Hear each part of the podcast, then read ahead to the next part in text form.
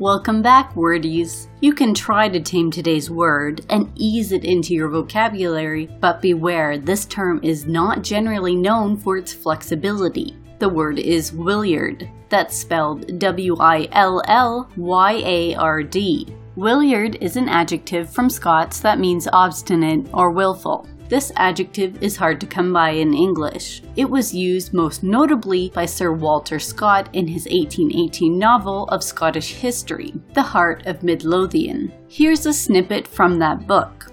Ugh, ugh, ugh ejaculated Dumbiedikes as he checked the hobbling pace of the pony by our friend Butler. Ugh, ugh, it's a hard set willyard beast this o' mine.